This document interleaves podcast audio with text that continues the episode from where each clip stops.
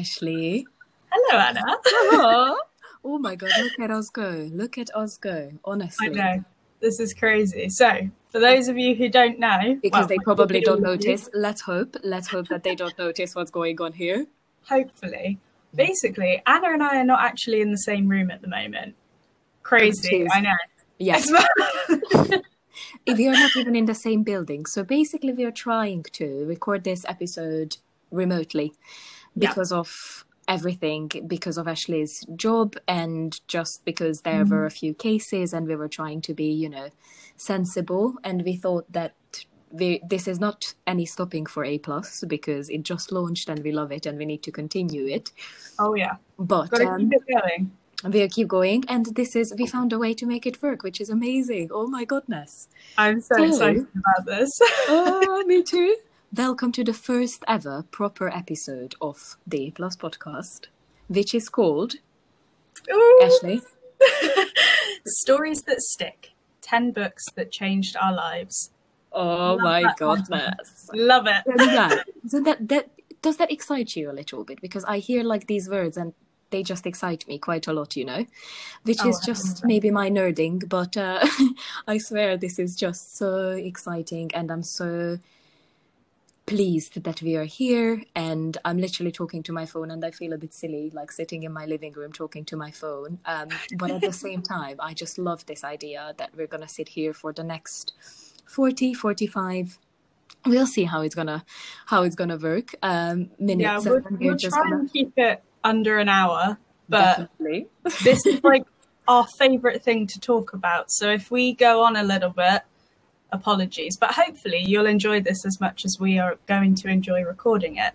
Um, absolutely So, yeah, shall we? I mean, I don't think the title needs too much explaining, does it? Really? no it's pretty Um, straightforward i think Pretty straightforward. Hopefully, our goal, our aim is that you guys could take these books and, you know, hopefully read them yourselves and see if they change your life as well. Because the fact that these books have changed our lives is no exaggeration, by the way. I mean, certainly in my case, it's also worth pointing out that we don't know which books the other person's chosen. So this is a surprise for us as well.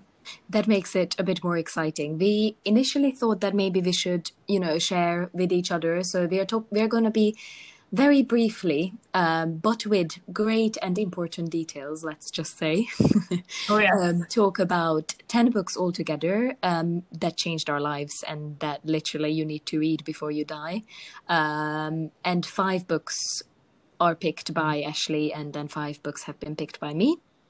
So we're gonna, I think, I'm guessing we're gonna give like a brief review on each book, but uh, but brief because our goal and aim is that maybe you know you guys will be able to you know if if we excite you enough you're going to be able to maybe access these books and then read them if you're interested. Um so i think we should get started ash. Otherwise this is gonna this rambling is gonna go on for ages. So Okay, i'm really really yes i'm really intrigued what your first book is. So please start and then i will chip in here and there Okay, right. So, my first book, and don't laugh here because some of you might think, really, that's your first book? This book has changed your life. But hear me out, okay? My first book is Winnie the Pooh, the complete collection of stories and poems by A.A. Milne. oh So, my god that's You so can have a little laugh. You can have a little laugh there, but I'm telling you, these stories have stuck with me, okay? And I'm about to explain to you why. So they're a childhood favourite of mine, and I do think that if you were born and raised in the UK like I am, you know Winnie the Pooh. You love Winnie the Pooh, and like it's just, it's just one of those one of those characters that everybody is familiar with, everybody loves, and it is like a childhood staple. Um, but I actually think that the origins of Winnie the Pooh, if you aren't already aware of them, they're very dark, like very dark. Do you know where it comes from, Anna?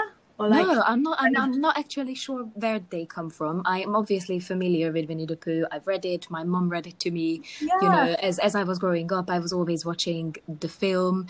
This is a fun fact, just to very quickly chip in here. Um, my dad has a dubbing studio. He is very much involved with media and dubbing for for English members or not members, listeners. Um, if you don't, if you're not sure of what dubbing means, is that because, as I said, I'm from Hungary, the dubbing studio basically provides Hungarian voices for cartoons, films, um, so Hungarian actors are dubbing the films that are normally English speaking, or not just English speaking, any anything basically. Yeah. But the reason why I'm talking about this is because Winnie the Pooh and the Heffalump story, which was one of the films, I obviously had to try out dubbing and I loved it. And when I was six years old, I went on a audition casting and I was casted to be the voice of the Heffalump. So I, if you ever want to watch it in Hungarian, you're gonna hear my very mm, boyish six-year-old voice um, in in oh, in the, within the Heffalump's character. So yeah, that's just a fun fact. But keep going, Ashley. Where are the characters are originating from, please? Well, I first of all, I love that story. I just love that. I think we should put that little clip on our Instagram if we can. Oh But yes. Yes, there are some. There are some very embarrassing um, YouTube uh, videos. No, not really embarrassing. Actually, my boyfriend loves it, and now uh, he basically showed it to all of his siblings. I so the siblings are now literally singing it in Hungarian. It's not like the most difficult words, but there is one song that the Heffalump sings, and like yeah, now everybody, everybody, everybody knows that. So it's really, really Oh. funny.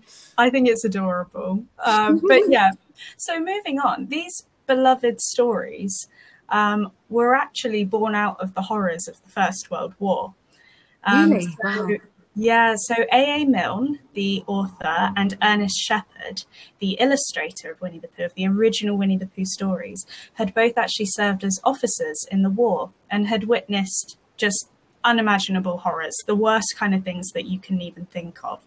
And yet, out of these horrors, Milne and Shepard together created characters and stories which are just beautifully innocent and gentle in nature. And they're just a complete contrast to what the nation and the rest of the world had just witnessed and was actually still recovering from at this point. So I think that's really quite that's something because you know these are world renowned stories and they just came out of the worst time possible you know and i think that's why people love them so much That's so interesting, Um, Ashley. I had no idea. yeah. And you taught me something today, which kind of changed my view on it as well. Because, again, the loveliest, sweetest characters that, like, es- I'm guessing the reason why they've created them as well is that, you know, escapism from the world they were in. No? Yeah to just bring a little bit of light to a world that at the time was just the darkest place possible. I mean none of us today can imagine what that would be like. No. so um, yeah so that's where it comes from which i always found fascinating. Um, but another thing as well you know i think that there are always lessons to be learnt from children's books and winnie the pooh is no exception.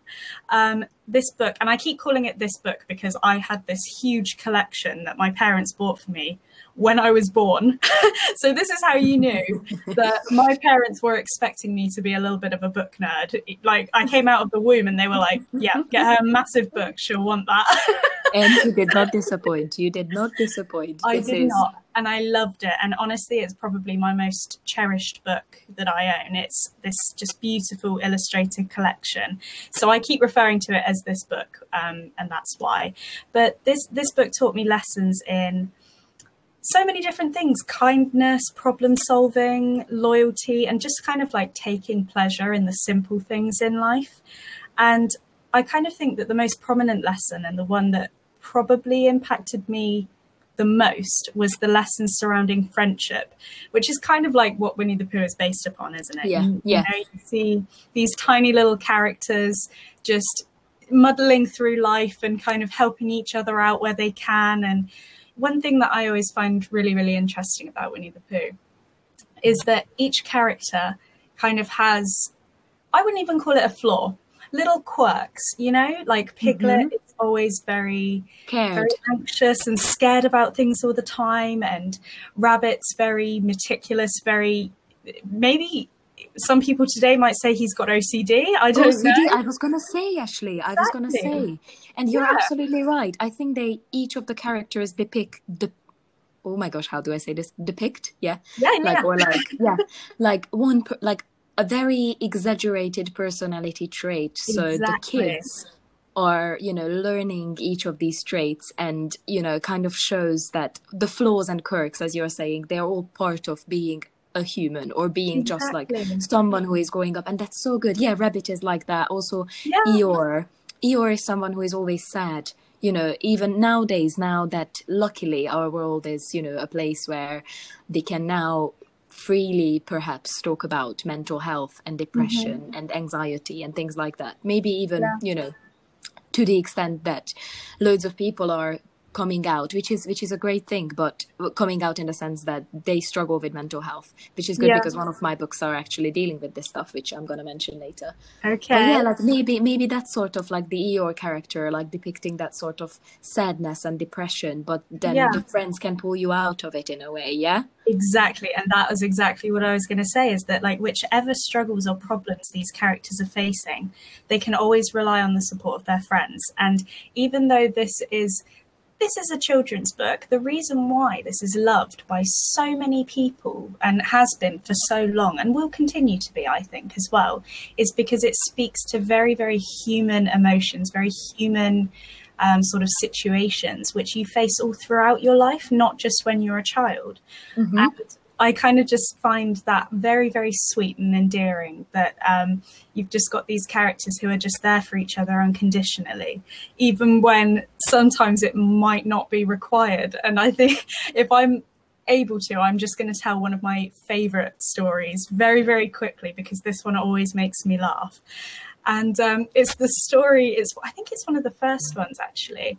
And it's where um, Winnie the Pooh and Piglet are going through the woods and it's a snowy day and you know they're just wandering around and they suddenly notice that um, Eeyore's house um, or, or Eeyore doesn't have a house. That's what they realise and they think, oh gosh, that's awful. You know, it's so cold at the moment and Eeyore, poor Eeyore, doesn't have a house. So they decide to build him one and they go through the woods and find a pile of sticks and they think oh that'll be perfect. We'll make him a house with these sticks.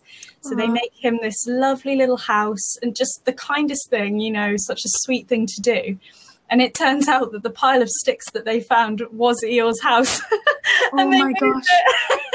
and I just find that so funny. But everything that they do for each other is done with good intentions. And I think that that's such an important lesson to learn as a child that if you're doing everything with kindness in your heart, then you will you will go very far in life, I think. And that is my reasoning behind why Winnie the Pooh is one of my books that changed my life. oh my god, Ashley, that was a really amazing story, and I wasn't wasn't familiar with this one because I remember reading it, watching it, obviously being involved with it, Yeah. um, watching the spin-offs like Christopher Robin, you know, Yeah. all of these little bits and bobs that kind of or like products of media basically that decided to focus on different as- aspects of this very timeless and educational story which Yeah. I had I didn't even have any idea the time period it was made at or like the circumstances, which is really good to know. And I love this so much. And I'm gonna have to maybe go to Waterstones and get like a beautiful edition and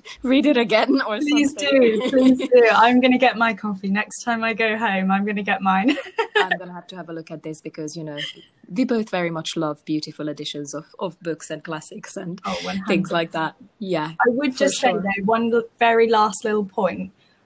If you Yeah. have young children, anybody listening, and you haven't already read them, Winnie the Pooh, go and do it. Just just go and buy a book right now. Go and buy Winnie the Pooh for them right now and read it to them bedtime story because I guarantee you those stories will stay with your children for a lifetime. Guarantee. Okay? That's such a good, such a good little message as well.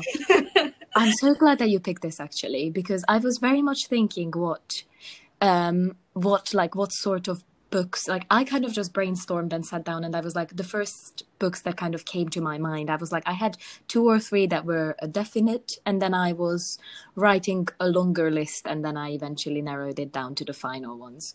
Um, my I'm first intrigued. book. I'm intrigued what your first one is. Okay. so my first one is going to be. I think there is a reoccurring pat- pattern here, but we'll see. So the first book is my dissertation book that I analyzed and still didn't manage to ruin the experience of reading this book. so it it li- I literally read it every single year, and this is the reason why I've decided to study literature because I read this book as a young adult, basically. And this is Catcher in the Rye by ah, J.D. Salinger. I knew it. I knew it. I just that just had to be in it. I know, Ashley, I got you into this a little bit, didn't I? Oh, because you had to read it, because you had read my dissertation. I'm not gonna overanalyze this because I could talk about it for absolutely ages. but um, if you don't, you're not familiar with The Catcher in the Rye, it's um, a classic, I would say, for sure. It's Oh, yeah. basically J.D. Salinger is considered as a one book author. The Catcher in the Rye is well known in America. It is, you know, mandatory in many of the schools in America, secondary schools, which I think is a fantastic thing because this book is it's basically written from the perspective of a young teenager who, and it kind of covers a few days of his life after he's being expelled from school, boarding school, which wasn't the first time. And we are hearing, so this is a very, very one sided type of narrative because they are hearing everything and reading everything that he is thinking and his observations and his views about the world, about his feelings. And you feel like you are talking to a friend. You feel like you are hearing the thoughts of your friend, of incredibly relatable thoughts i think at least as a young adult and reading it as an as a young adult but even later on these feelings are at least i think at least one thing that he mentions in this book in a very you know it's written in like a very colloquial like teenagery manner. So it's super readable super like linear easy to read. You just like you know you read it's a it's a proper page turner. Um it deals with as it's you know i'm saying that it's easy to read but it deals with like like very very serious themes like being alienated being isolated feeling alone feeling sad feeling depressed feeling angry and rebellious against the world these are all of these you know all of these feelings that you kind of deal with as a teenager am i right ashley do Oh, you want to 100%. Yeah. do you want to chip in for Sure, yeah. so I read this book, as Anna said, um, just after reading her dissertation. I just thought I need to read this book, and it didn't disappoint at all. It, as Anna said, it kind of just deals with all of these feelings and emotions that most teenagers, I think, can relate to 100%. I mean, I do think that this character is an extreme of those emotions and sure. feelings. Um, but I think that's what makes it so readable because you just kind of look at this character. And the only way that i can um, sort of describe this character is that he reminds me of jess from gilmore girls. And i was going to mention that actually Actually, i was going to mention that. I'm just saying if you know you know. And if you don't you know, you know. go and watch gilmore girls. And this actually triggered when when we first discovered this um comparison between the two characters this actually triggered like all sorts of weird ideas of like oh, is is actually you know some of the tv series or some of the very popular i'm doing like the uh, inverted commas with my hands popular films and tv series and that is part of that pop culture like that you know are they actually based on literature? So are we starting everything from literature which i would argue yes perhaps. Um, I'd- literature I'd is a base of things. Maybe you know it was inspired by it.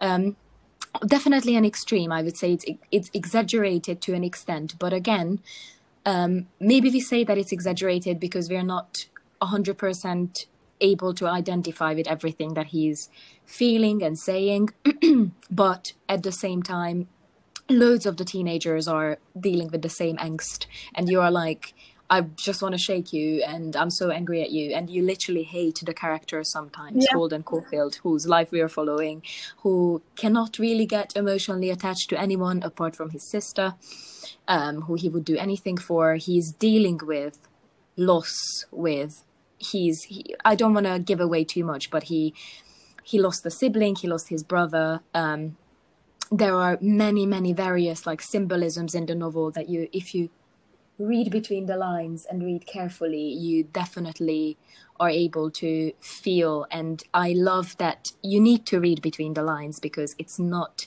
exactly what you're reading. Like it is what you feel and what you, you know, kind of, um, yeah, you get sucked into his head, I think Yeah. very much so. So yeah, Catcher in the Rye is something that I would absolutely recommend, and I think like it made me fall in love with stories and books, and that is the reason why I picked it as a definite for sure. You know, um, so yeah. I think that's it from Catcher. Otherwise, we'll waffle on for ages. so the next one, please. A brilliant choice, a brilliant choice, and kind of along the Thank same you. sort of lines as you. Um, my next book is a book that put me on the path that I'm on today, I would say, which I know is a very, very bold claim to make about a book, but it is 100% true. So, this second book for me is To Kill a Mockingbird by Harper Lee. Oh my god, yes. It was on my it was on in my top 10 actually. Was But it? it didn't quite it didn't quite make it to my top 5 Well, because go. then I would have had to get rid of something else. It's made it to my top five, so it's fine. I was so sure that it's going to be on yours to be honest. Of course, you know it's my favorite book. Anybody that knows me knows that this is my absolute favorite. Well, one, mm, yeah, one of my favorite books. Um, I mean, this is this is the book that first introduced me to civil rights and racial injustice in America. I would say. So, just a quick side note here, but I think this is an important side note.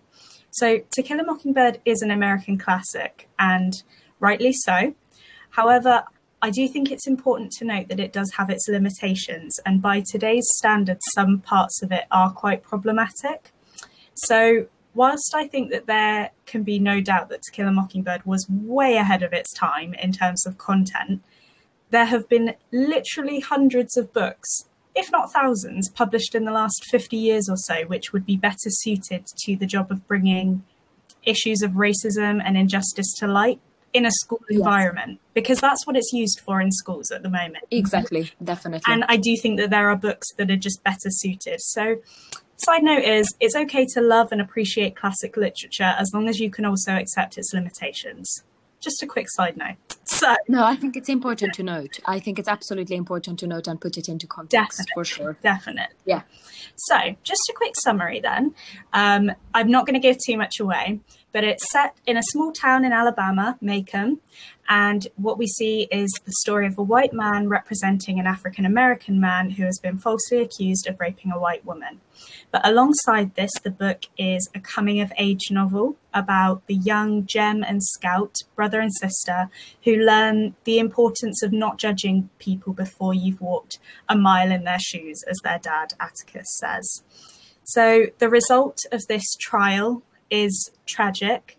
And I believe that perhaps here Lee was kind of illustrating the problems with the American justice system, which again is a very, very bold move to make in the midst of the civil rights movement. I Very much so. Very and like how relatable and how not re- not, not necessarily relatable that's not the word that i was looking for how um relevant it is nowadays as well isn't Oh, it yeah 100%. And I think that's why this book is so important because it is a timeless book. It really is. Like some of the ways that things are addressed, as I said, are a little bit problematic and there are limitations to this book now by today's standards.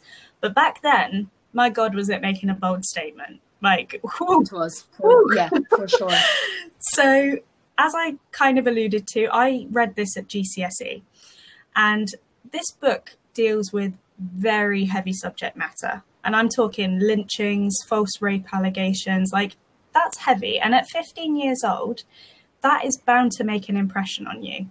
So, I don't want people to misunderstand me here. I don't think 15 is too young to learn about these things because if a black child is old enough to experience racism, then a white child is definitely old enough to read about it. So uh, Absolutely. that's such a good way of putting it, Ashley. Like, such a good way. I just don't want there to be any misunderstanding there. I do not think 15 is too young to learn about these things. But the reason that I mentioned that you know the age that I was at is because I kind of remember thinking to myself that I was like reading proper literature now because it was dealing with such heavy and adult themes. So mm-hmm. for me, that was a really defining moment in my life and in my sort of coming of age, which is such a strange way to talk about your own like childhood or growing up. But I do think that it was such a defining book for me and a defining moment in my life.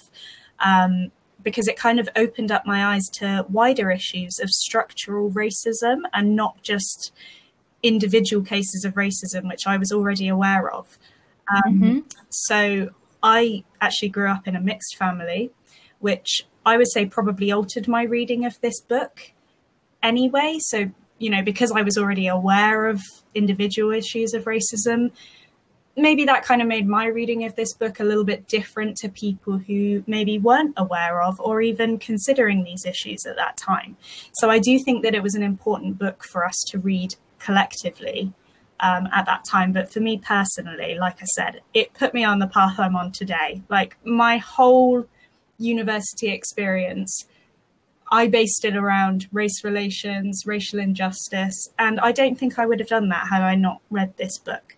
So again, I would highly, highly, highly recommend To Kill a Mockingbird by Harper Lee. Please go and read it. That's very, very good way of putting it, Ashley. And like, I would just literally, there is nothing else that I would want to add apart from just because um, I have a very different experience to you in terms of education. Yeah. Up until the point that we went to university.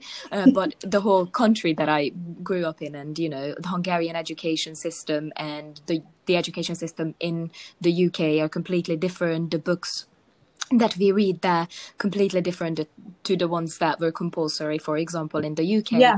i've never ever ever came across a uh, came across to kill a mockingbird in hungary because it wasn't mandatory uh, i don't think it was um, a text that was um, widely known by the educators even yeah. which is a mistake i guess but because we weren't focusing that much on american literature mm. in um, secondary school which is, I guess, the equivalent of um, GCSEs here and like A levels.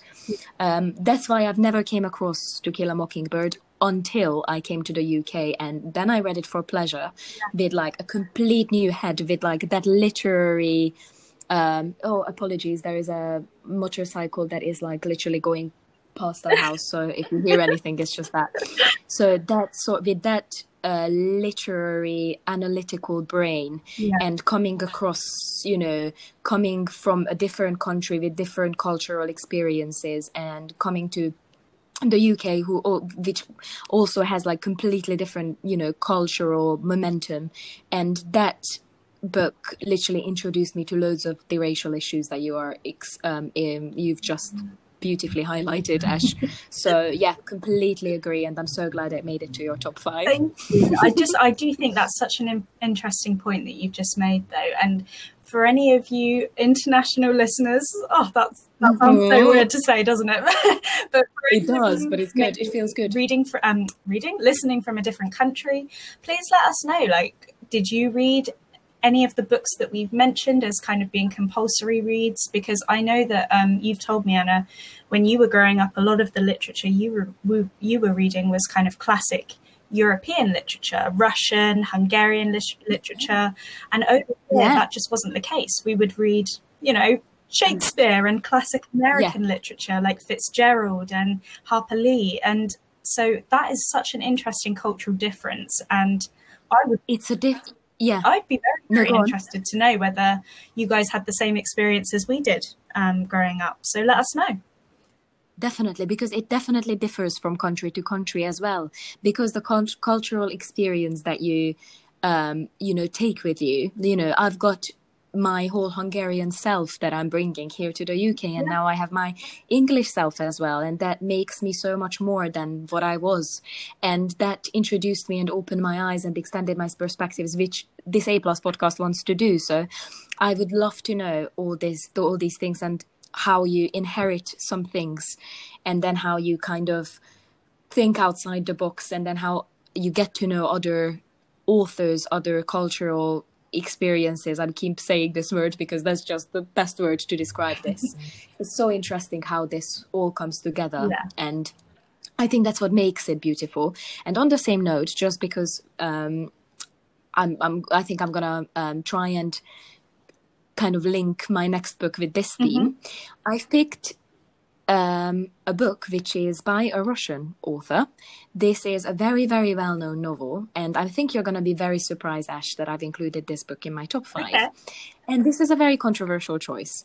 This is Lolita by Vladimir Nabokov, okay. Um, which is probably loads and loads of people heard this phrase, Lolita, at once in their lives. Uh, but maybe they don't know where it comes from or what the story behind it is uh, as I'm saying, this is very controversial because some people hate this book, uh, and I'm one of the many people actually who absolutely adore and love this book. Um, I'm going to tell you a very, very brief thing. This book is about pedophilia. This is about a pedophile, and it's written from the perspective of a pedophile man. Um, but I think this is the book that challenges you. Like, this is the book that challenged me the most and challenges the reader the most to empathize with a type of character that you would never, ever empathize with. And because it's written from um, a, a, character's point of view who is a pedophile and it's about his Lolita, you know, he marries the wife of this 12 year old girl who is not uh, i wouldn't okay i'm not going to give much away um, because her character is very interesting but you see like you see for example this lolita character this 12 year old girl who is basically maturing but it's you know if you just break it down to the absolute grounds a child yeah. and this 40 year old man is it's about his love for this child both sexually and it does include loads of explicit moments. So I would put a disclaimer there. If you are, you know, young or you're a young listener, uh, maybe like, maybe don't read this book just yet or talk to your parents about it and and and ask if if this because it does include loads of explicit moments but it's not gross. It's never too gory. It's never super disc, disc descriptive that you are actually like you know f- grossing out it is a beautiful narrative and it's again i have to say the phrase it sucks you in yeah. and you realize that you're seeing this girl from from the perspective of this man and um the ability of like the reading through the lines and and how you see this one-sided unreliable narrator. Again i'm saying there is a reoccurring pattern here because i again picked a book which is a first person narration. I just seem to love being in the characters minds and in my own little world. But um, i'm not even going to say anything else about lolita. This wasn't a compulsory read. This is purely because i was very much interested in the storyline but i was super skeptical about reading this book and then I and then it made it to my top. It's the literary value of this book is, I think, absolutely outstanding, and Russian literature with all its details and you know realism is something that you should, I think, as a reader, and if you want a variety of texts, I think um, going to Russian literature and going to texts that are written written by Tolstoy or Dostoevsky um, are such good introduction to a different type of literature that maybe you are not familiar with. You know, people who are from the UK, for yeah. example. Not many of my um, English friends know loads of Russian uh, literature, like it's it's very very interesting and um, i could have included anna karenina by tolstoy because i was very tempted mm-hmm. to but then i've decided to stick with my lolita. And i really hope that this sparked some sort of interest. Um, i know ash that you've seen the film but you haven't read the book yeah. yet and you're yet to... you're right and i just think that is such an interesting pick. I really do because um, as anna mentioned yeah i've seen the film and it's one of those films for me. I don't know whether any of you guys have, have seen it but it's so intriguing. I think that's the only word that I can use to describe it. And despite this very, very obvious theme of paedophilia, it is just, I don't know, like, it's so hard to describe it, isn't it, Anna? I mean, I need to read it the is. book. I know I need to read the book, um, and I definitely will after having you put it in your top five.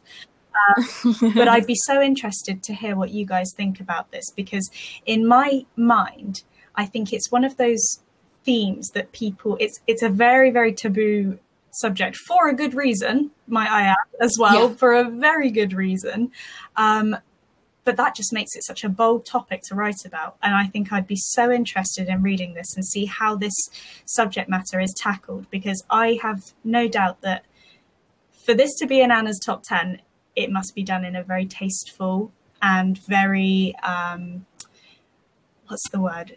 Uh, you read it and you're not disgusted by it, you know? Exactly. I, and not for the like not for a moment. Like I feel like the film cannot bring this back because as a visual medium, you see what the director kind of puts there for yeah. you to see. But when you read again you read between the yeah. lines and then you that's when you actually like you just cannot physically achieve that with a with a film.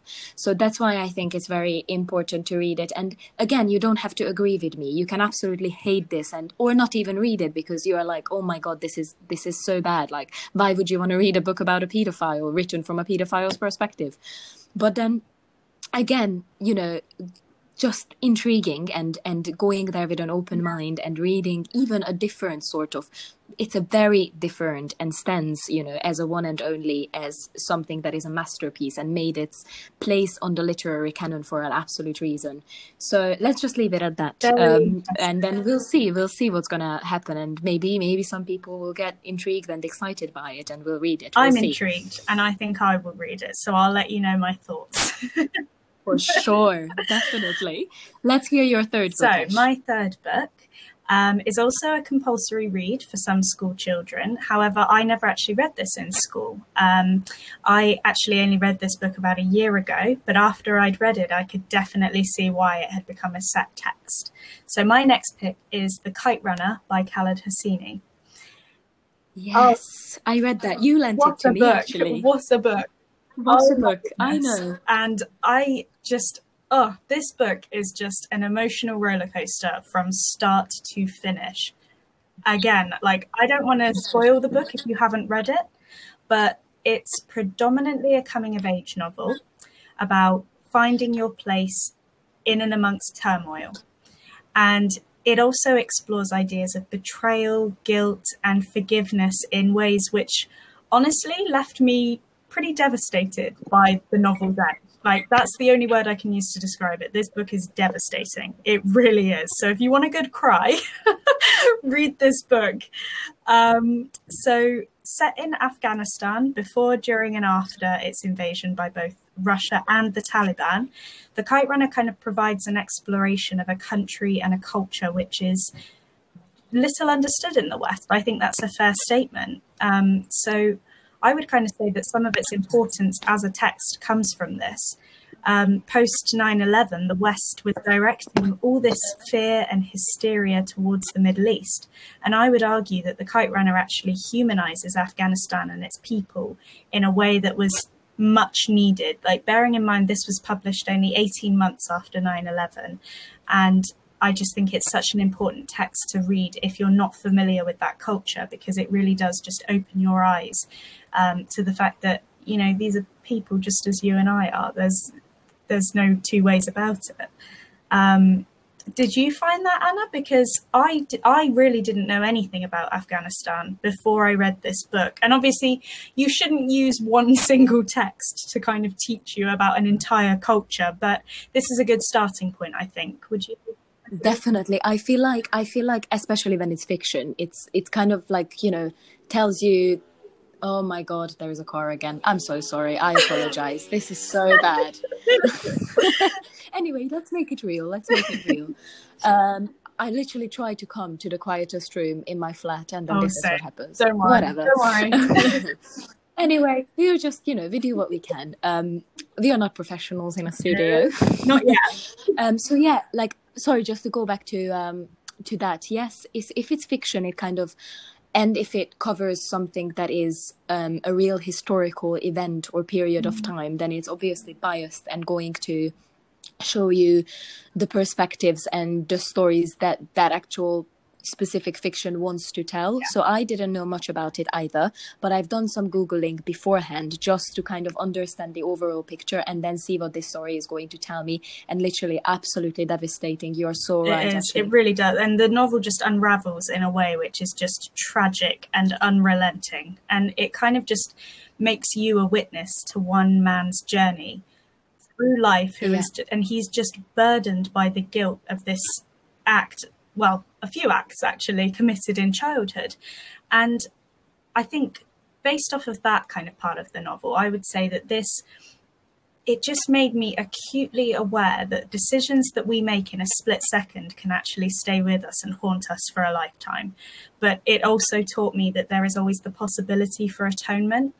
And I kind of think that this word atonement, it, it always seems to have like a religious connotation to it. Um, like this yeah. idea of yeah like say. idea of forgiveness from this higher being but i don't think it has to be mm-hmm. that at all i think it can just be forgiving yourself sometimes as well mm-hmm. and knowing that we're only human we're going to make mistakes sometimes we're going to upset people and if you can make that right then do and just know that it's okay to make those mistakes and i do think that that's one of the things that this book taught me um, amongst you know many many tissues and just like breaks because it was just too much to handle. Like it's such an intense book but really really worth reading. I mean i'm sure all of you have heard of the kite runner and if you haven't read it yet please do pick it up because it's a very it's a beautiful story at the same time and the end is lovely. I won't spoil it but the end is is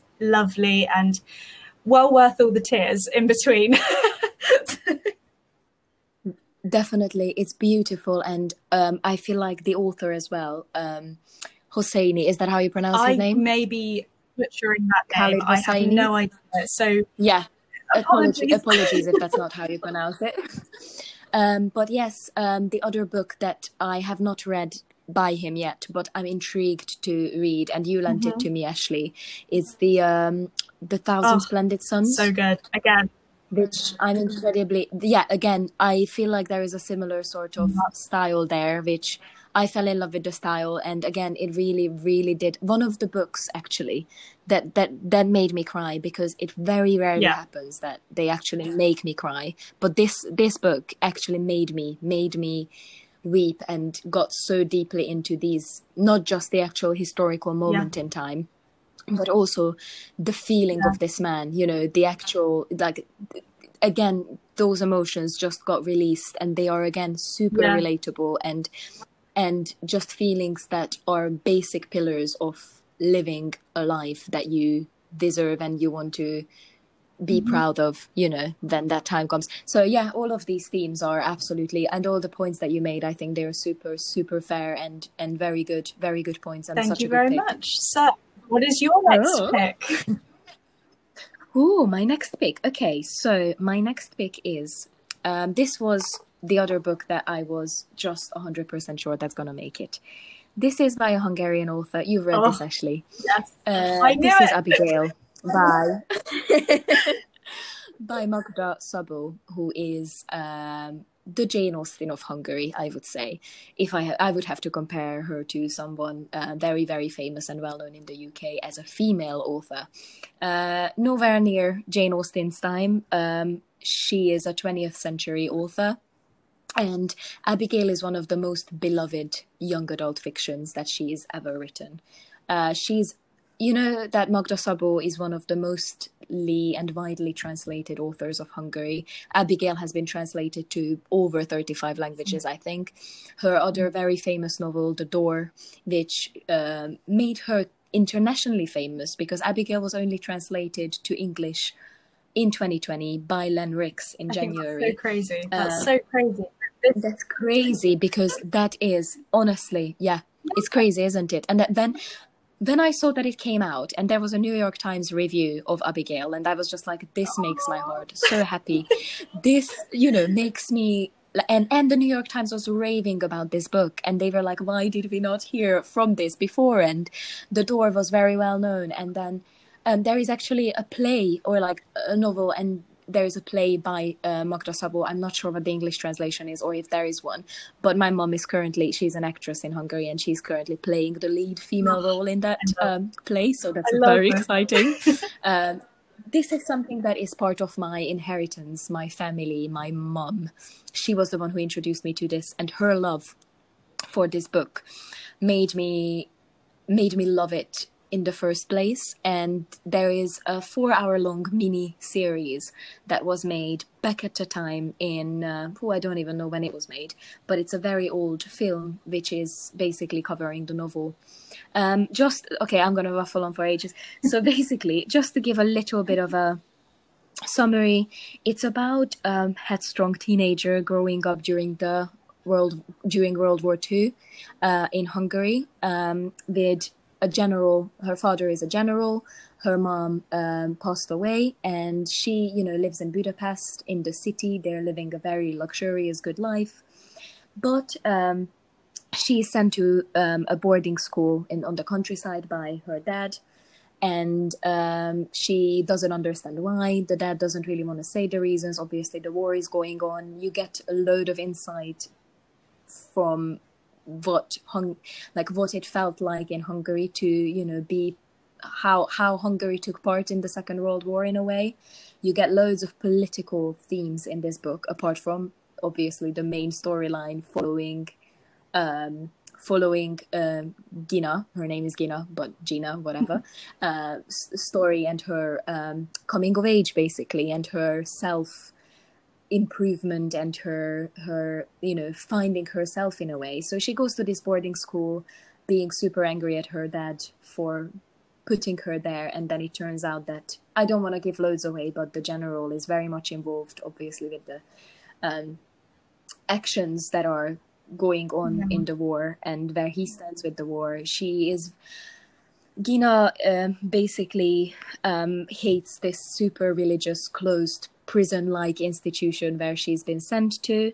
Um, she fights with her um, fellow fellows and her fellow boarding school friends. It's an all girls school, it's uh, a Protestant school, so it's incredibly you know orthodox and super religious and um, she rebels against her teachers and there is no faith for her to get out of here. She doesn't understand why.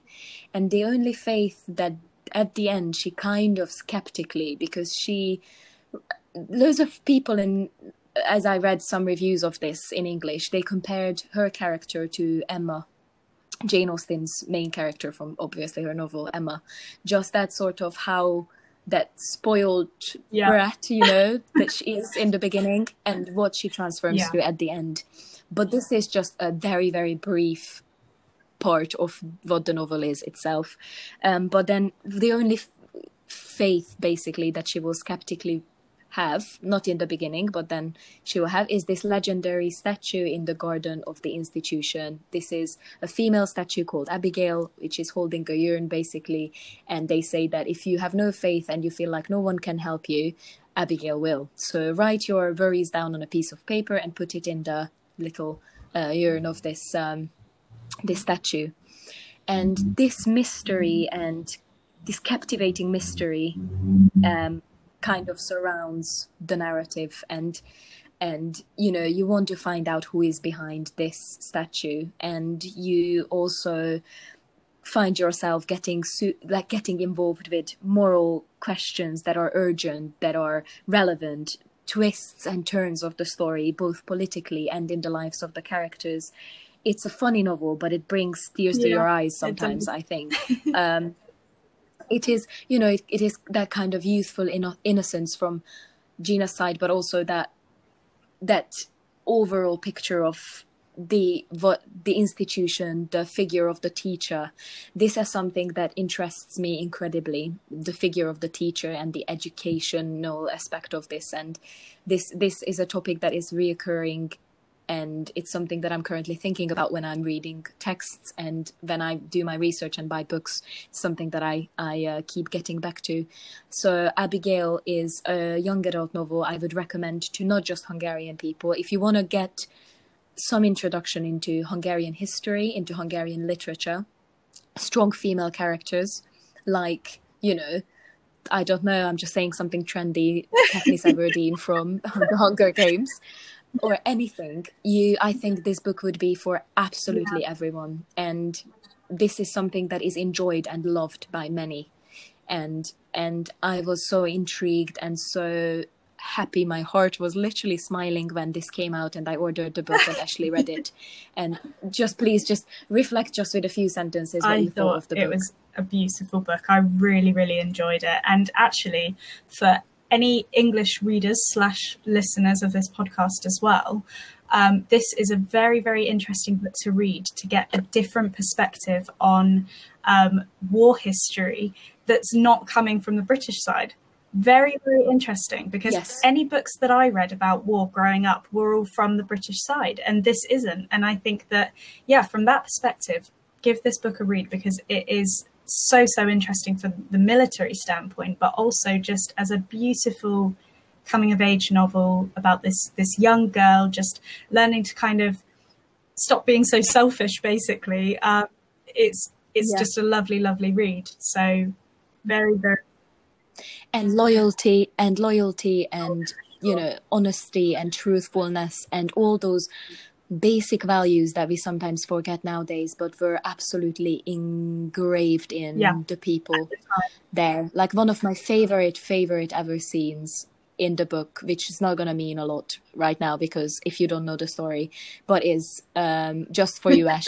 um, basically, when the director of the institution kind of um, then that scene when the director of the institution is um, having a meeting with the young general who is is wanting to yes. take Gina away from the institution because let's not say anything else about that but that scene it really definitely absolutely captures everything that is yeah. morals and values and value systems. So absolutely fantastic read i think. Yeah. Um yeah your turn baby.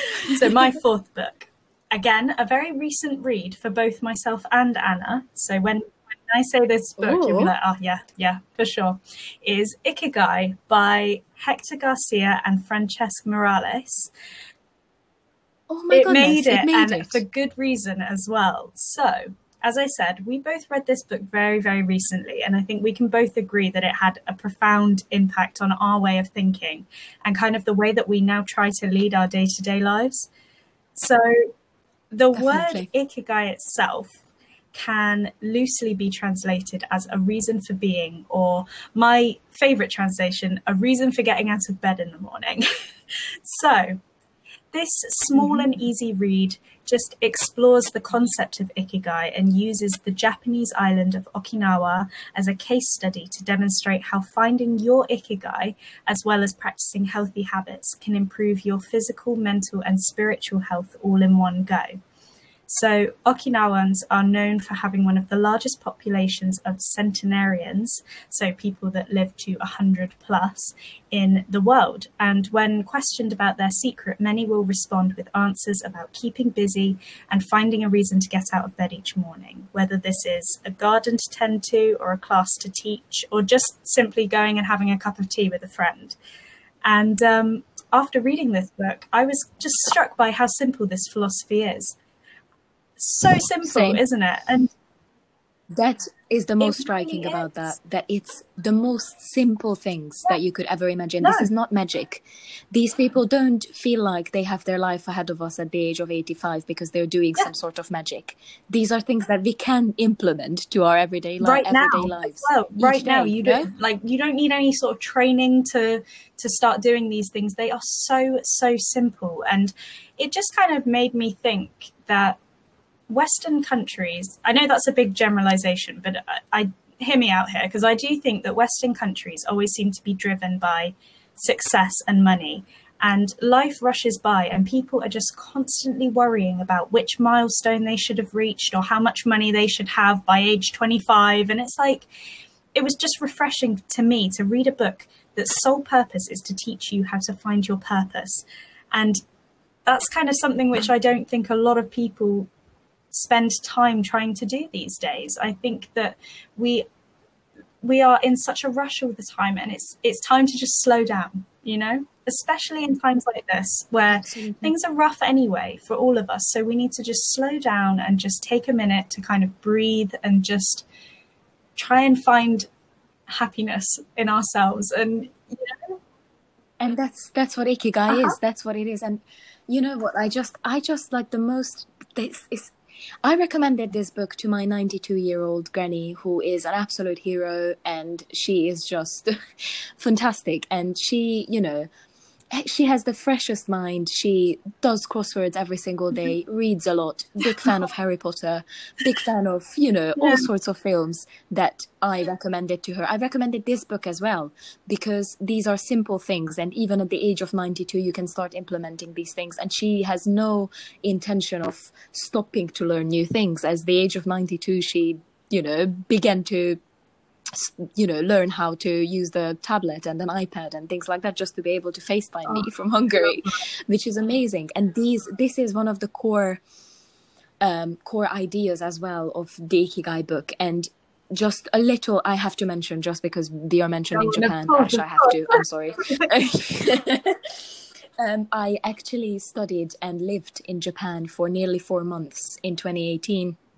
I uh, had I went there on like an intern not internship scholarship, which it was like a study abroad program that our university here in Winchester organized, and I lived in Fukuoka, the island of Fukuoka, um, with a host family who are the nicest people, and and just got submerged into the culture, the Japanese culture, and everything that that represents basically which could be just how beautiful and meticulous their lives are how diligent and hardworking japanese people are how advanced everything is because they want Yeah. it to be advanced there are certain aspects that are complete complete like surprises for me because here you know in european culture we've got absolutely nothing that is No. similar to it like the whole op- like because they are Japanese people again massively generalizing here because this is not true for every single Japanese person but what I experienced is that reservedness that diligence that kind of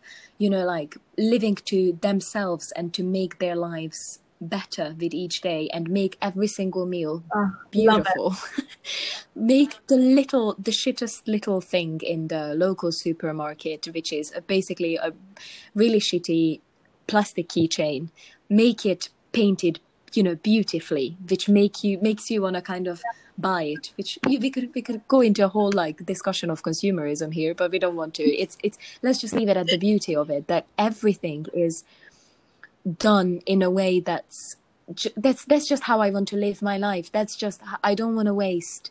And this is not saying that you can't be sad and you mm-hmm. can't have your down moments because there is absolutely nothing sad about this in Ikigai.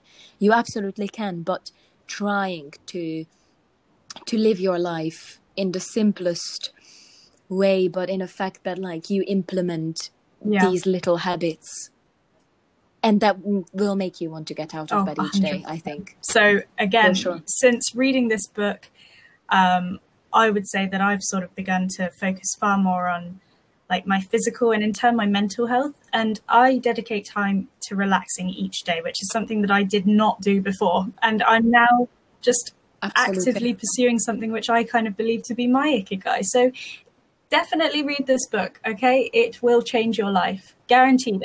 If it doesn't, send me a bill for the book, okay? And I'll pay for it. I don't care.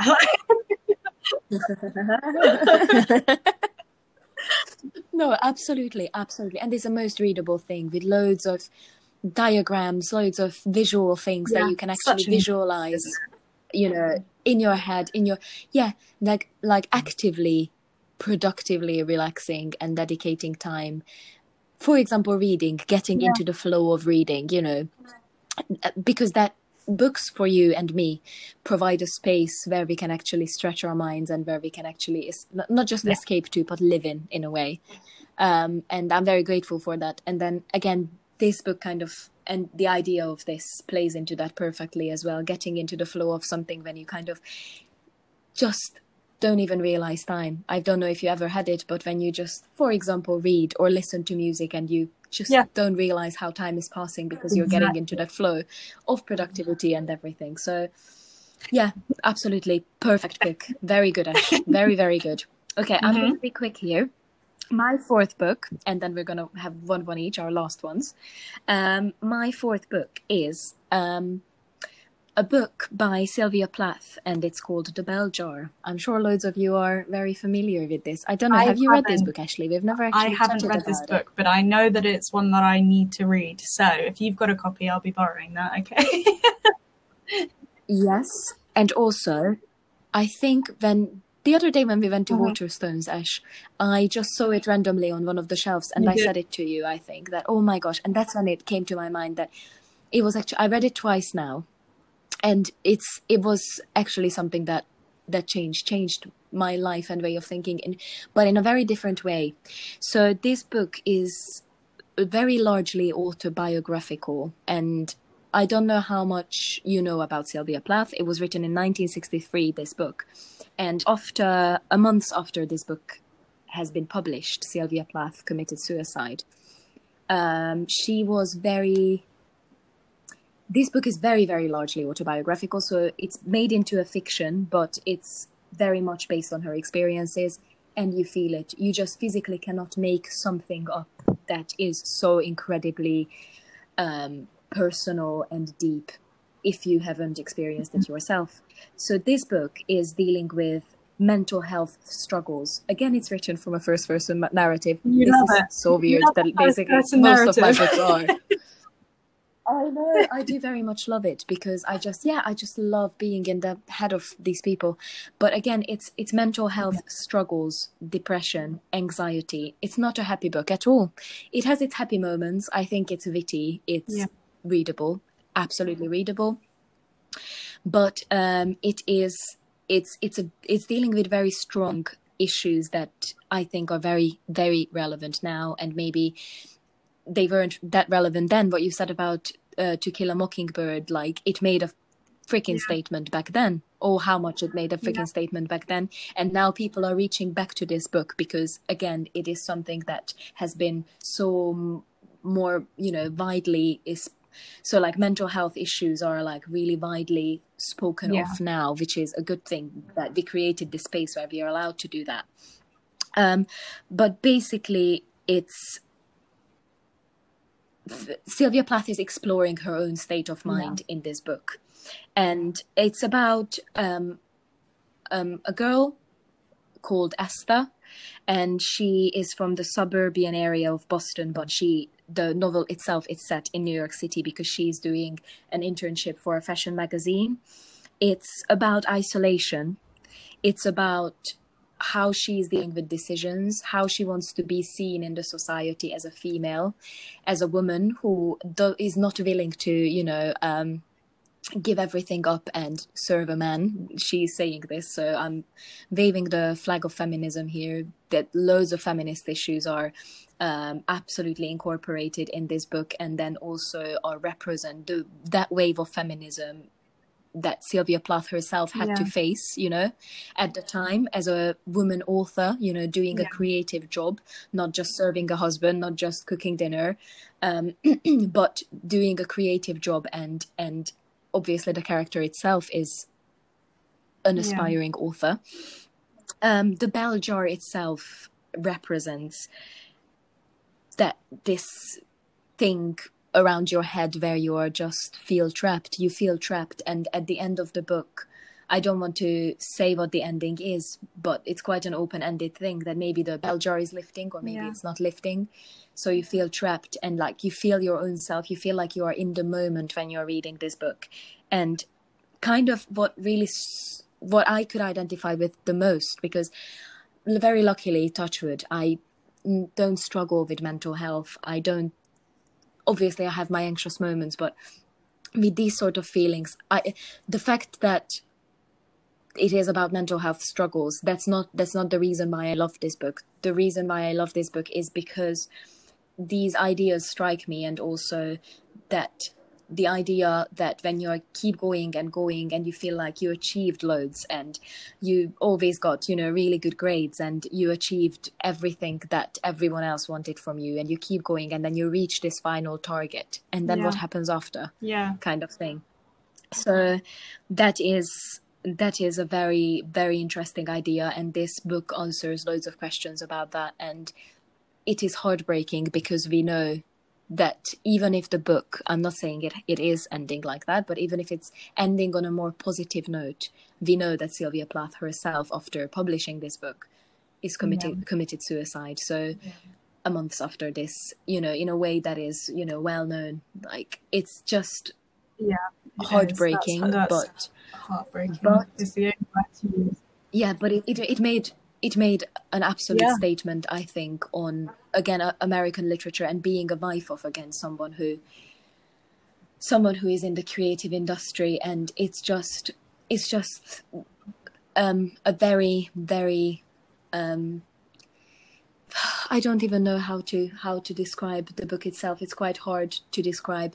Um, it, it's been a while since I've read read the book itself, but um, loads of thoughts and like patterns and symbols, you know, just stuck with me for life. So that's why I had to just include it. I, just, I think that's a had to. brilliant book to include. I really do because I think that you're absolutely right. You know, for a long time, mental health just wasn't something that was really talked about or widely accepted, and in some countries, it still isn't.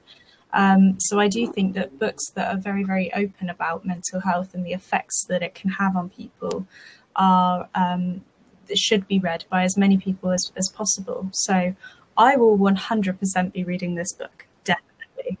You would you would you would very much enjoy this, I think, Ash, and I'm intrigued to find out what you think of it. And we will have to discuss it. At, at I'm I'm we will definitely have to discuss this as soon as you read it because you're gonna power through it. It's again something that is very readable and very quick and quite like a, Yeah. quite a small book as well. Well, I'll let you know. So, definitely, and let's hear your last my last book. So I'm going to try and be quick with this one because I'm very aware that we have gone above and beyond the, the time limit that we'd set ourselves.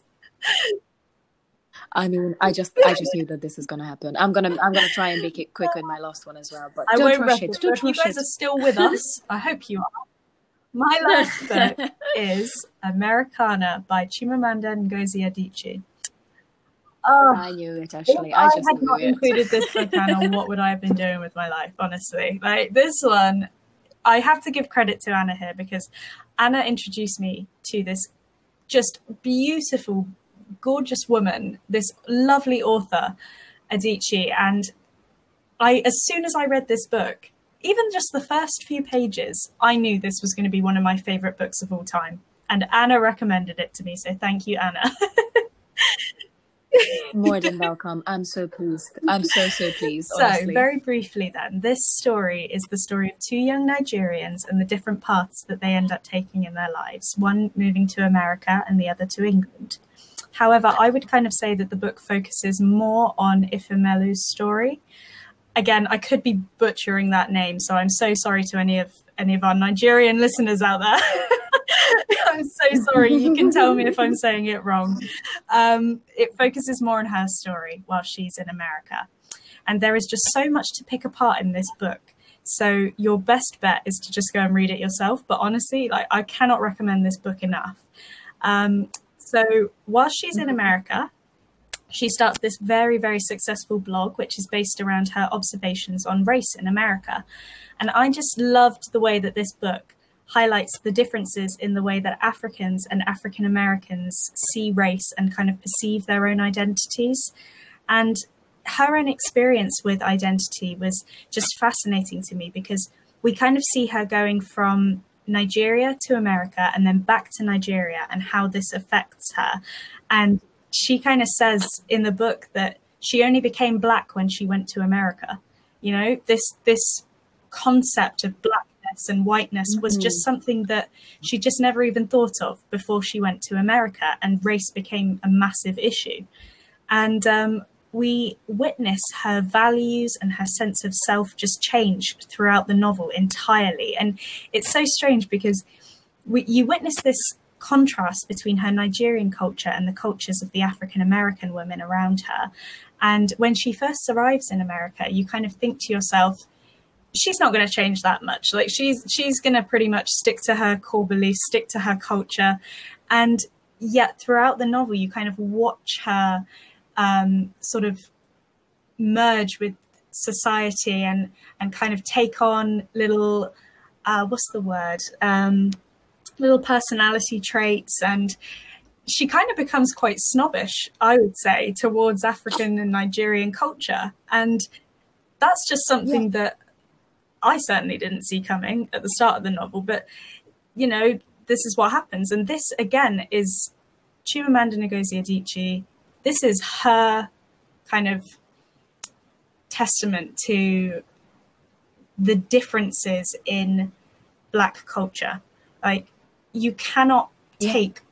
all black people and put them in one box and say they're all going to understand this, they're all going to understand that, because they 100% don't. The, the, the African diaspora is huge. It is massive, and um, she, this novel is just such an incredible introduction to that. And um, it's probably one of the best books that I've read on what it means to move through the world as a Black woman. And I would just say that she has, Adichie herself, has truly achieved something spectacular with this book. And I really just can't praise it enough because, on top of this, um, with the obvious dealings of racism and identity, this book also includes the story of star-crossed lovers, which I am just a sucker for. I absolutely love that narrative. um, however, I must admit that Ifemelu's journey was interesting enough in itself. The romance was just a nice addition. and there is so much to so this much. book. There is so much. It's a big book. It's a beautiful book. It's just it again. It's not just an introduction to this. What you are just saying. This is something that like Ashley is an ex- expert on this topic the return to Africa the yeah the journey that journey which you just described. And that is like it's done in such a way that you see different perspectives. And like again what you said that like how could you put all black people in one box when like you just you just can't do that because everyone will have yeah. different experiences how the hell can you compare you know like that exactly what we said about cultural experiences you can't put you know all of us you know all white people to one yeah. one box you know from different nationalities or, or, different countries yeah. all europeans yeah they all all europeans will understand that cultural experience do you actually like realize if you ever say this how you know conflicting and controversial yeah. and problematic that is really and but the, it, it, more even more so you know with with what Chimamanda Ngozi Adichie is achieved with this masterpiece I think and the term Americanah is like became something that I keep referring to when um, I'm having troubles vocalizing my thoughts on this matter. You know you know what i mean yeah, yeah? definitely. But please go and read this book and any other book by adichie as well because her writing style is just honestly one of the most gorgeous literary styles i think i've ever encountered in my life. I just i can't quite put it into words. You'll understand it if you read it but it is just beautiful. Yeah. It really is. So please pick up this book and then anything else that she's written because she is an absolute literary gem. Like she is the best. and she's she's just a badass and someone who we should all be you know proud of that such a strong female and just amazing author is out there guiding us through her literary works and her you know activism yeah. and everything because this is yeah i think this is very important. Okay very quickly ash and then i'm going and then we're gonna have to wrap this up because it's crazy. My last book is again saving the best to last. I think you will know what this is. My other dissertation oh. book, Journey by Moonlight by yes. Szerb, another Hungarian, another Hungarian author. But I just had to include two Hungarian books because, again, as we kind of you know, fit, like talked about this quite a lot and um, went into deep details like culture and her- inheritance and like how I grew up and what it means that that all that all of this is just that experience that I have, you know, as like a Hungarian and bringing that to, for example, the UK and showing what this novel and text, which is so incredibly important in yeah. my opinion, can do. That's what I try to achieve with my um, with my yeah. dissertation. Um, so this book was written in 1937. Um, um, a, I would say bourgeois Hungarian businessman is on a holiday or honeymoon in Venice with his wife. That is basically the storyline if i want to summarize it in one sentence. Um, and this man has all sorts of thoughts. This is not first person um, but it feels like yeah, it, it, i would say.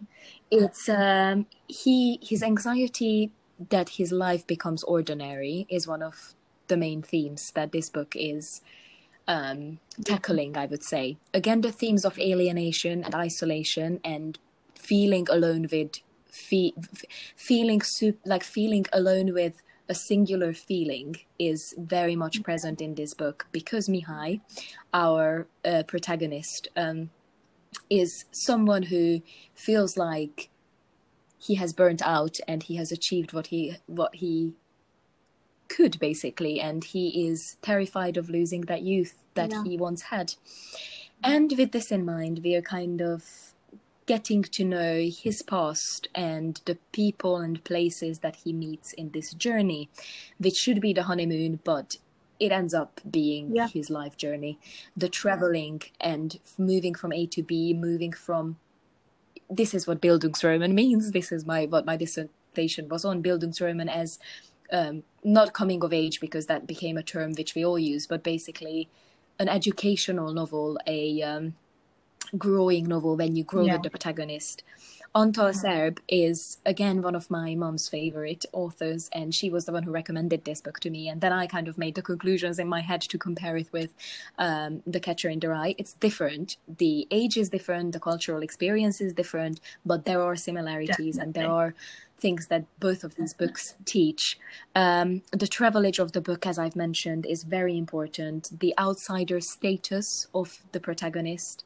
Um, and I think what's the most loved and most special about this book that Szerb, the author, is understands and mocks all of his characters in this book at the same time. So you kind of feel the flaws, you feel the beauty. You go on an absolute amazing journey if you start reading this book. I read a review that someone read the book, finished it, and then oh immediately oh started again from page one because you get you you get into this journey you feel like you are traveling through the you know the beautiful little cafes of rome um the but this is just this is just the surface and what's behind this is everything.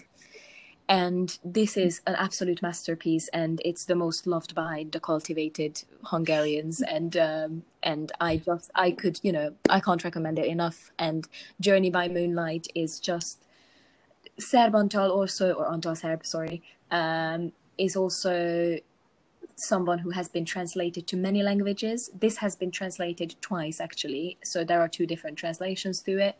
Um, and it's just an absolutely amazing human journey the journey from being young to growing old the journey from one place to another, the journey from fear to becoming confident, the journey, all of this is yeah. depicted in the book. Love. Then is it enough? Then am I settling for something ordinary? When am I fighting for my own happiness?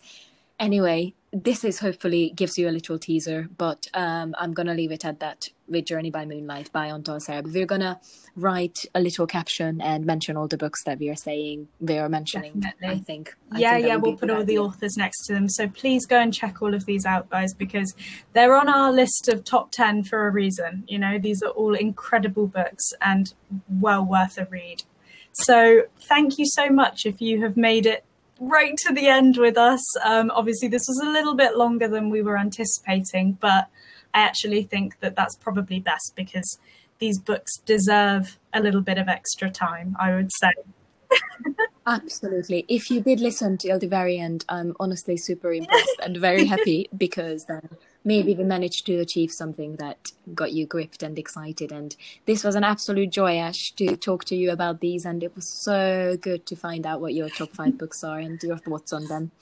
So I'm so grateful and thank you so, so much for everyone for listening. And then um, we are going to obviously plan and record more episodes, but this yeah. is it for now. Thank yeah? you for listening, everyone.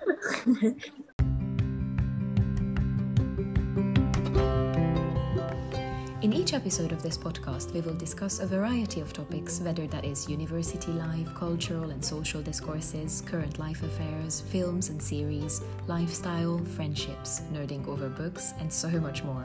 The possibilities are endless. As much as we're here to share our ideas and experiences with you, we also can't wait to learn from you guys.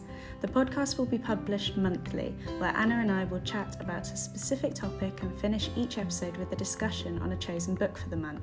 We will choose a book for our book club each month, which you can read with us and send your thoughts either by emailing us. Our email address is apluspodcast2 at gmail.com or DM us on Instagram. You can find us under the username apluspodcast. We invite you to send us your recommendations via email or Instagram, and if your book is chosen, you'll receive a special mention in the next episode. Please go and follow us on the good old socials and join us for this brand new and super exciting journey. It's never too late to learn something new.